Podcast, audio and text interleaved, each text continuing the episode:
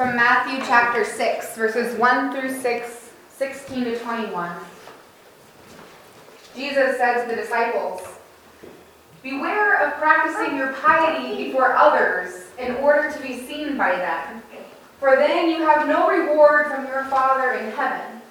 So whenever you give alms, do not sound a trumpet before you, as the hypocrites do in the synagogues and in the streets, so that they may be praised by others. Truly, I tell you, they have received their reward. But when you give alms, do not let, let your left hand know what your right hand is doing, so that your alms may be done in secret, and your Father who sees in secret will reward you.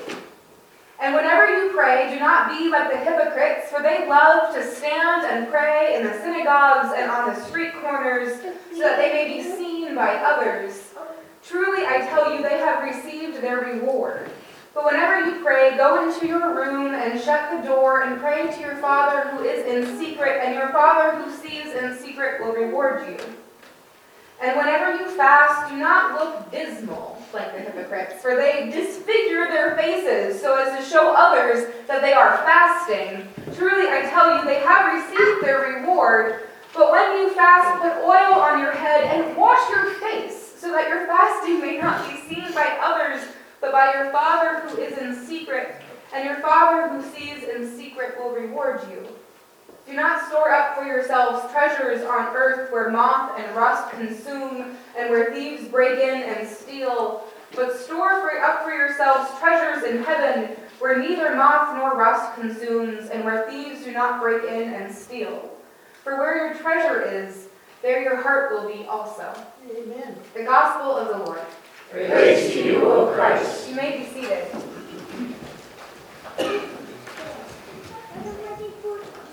I think I say it every year, but this is my favorite season in the church.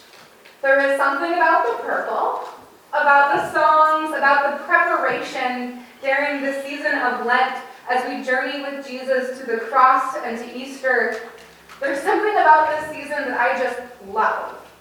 And I think it has a lot to do with this idea of preparing. We prepare ourselves during this time, some by fasting, by giving up something for Lent, some by taking on something, maybe by using the money that they would have spent on that daily latte towards ELCA World Hunger, maybe taking on a new devotional, a new prayer practice. Or maybe for you, it is a routine of these Wednesday nights in Lent to come for church and worship and fellowship. All that soup helps us to prepare during this season.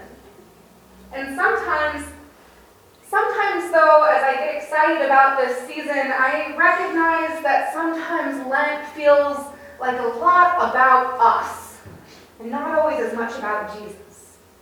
It seems like it, even though we come together to serve, we gather for worship, we prepare together, we also find ourselves saying a lot of I statements during this season.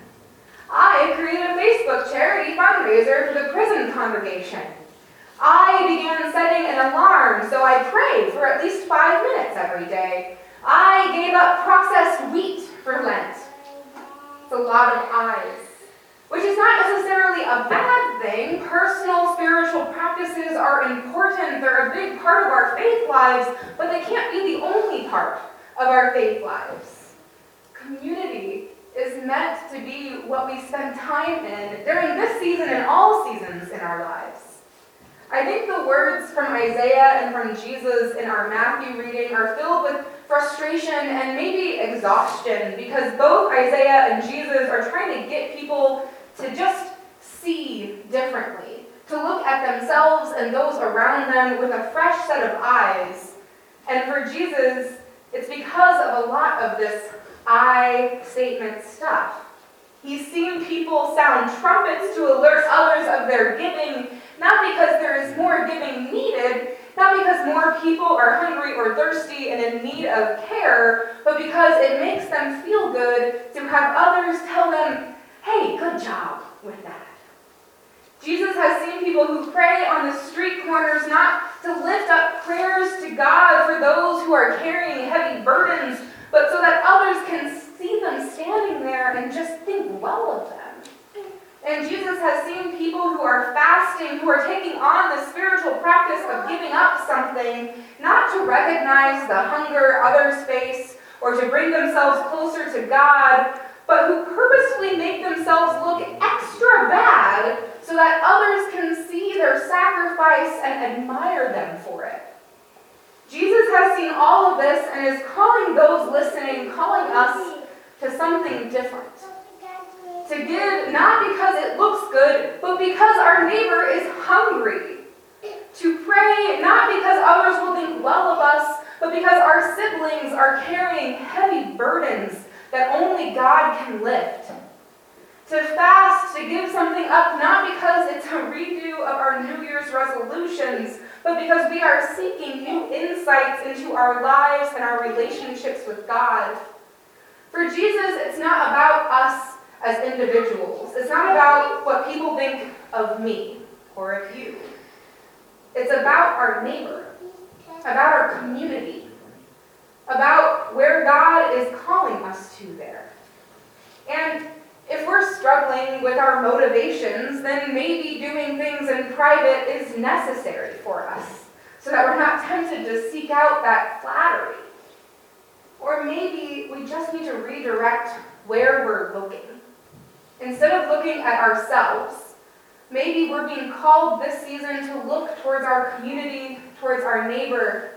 Isaiah says over and over in that reading, look, look at the people around you who are oppressed, who are in need. Look at, at how we talk about one another. Like Jesus, Isaiah is frustrated with people who claim to be righteous, who claim to be doing the right thing, but who are profiting off of the backs of oppressed workers. And Isaiah wants them to stop looking at themselves and how great they think they are, and instead look towards the fast that God is calling them to. The fast of loosening the bonds of injustice, undoing the thongs of the yoke, letting the oppressed go free, breaking every yoke, sharing your bread with the hungry, bringing the homeless poor into your house when you see them naked to cover them and not hide yourself from your own kin. And that is a tall order that Isaiah gives to us this season. That is something that is hard for us to open our eyes to see. But as we begin this season of Lent, as we follow Jesus towards the cross, we turn our gaze to where God might be calling us during this time. And together we look and we see. This isn't a season about just us as individuals, about our own personal spiritual practices. That's part of it, but there is more. This is about us together as the body of Christ, as God's hands and feet in the world.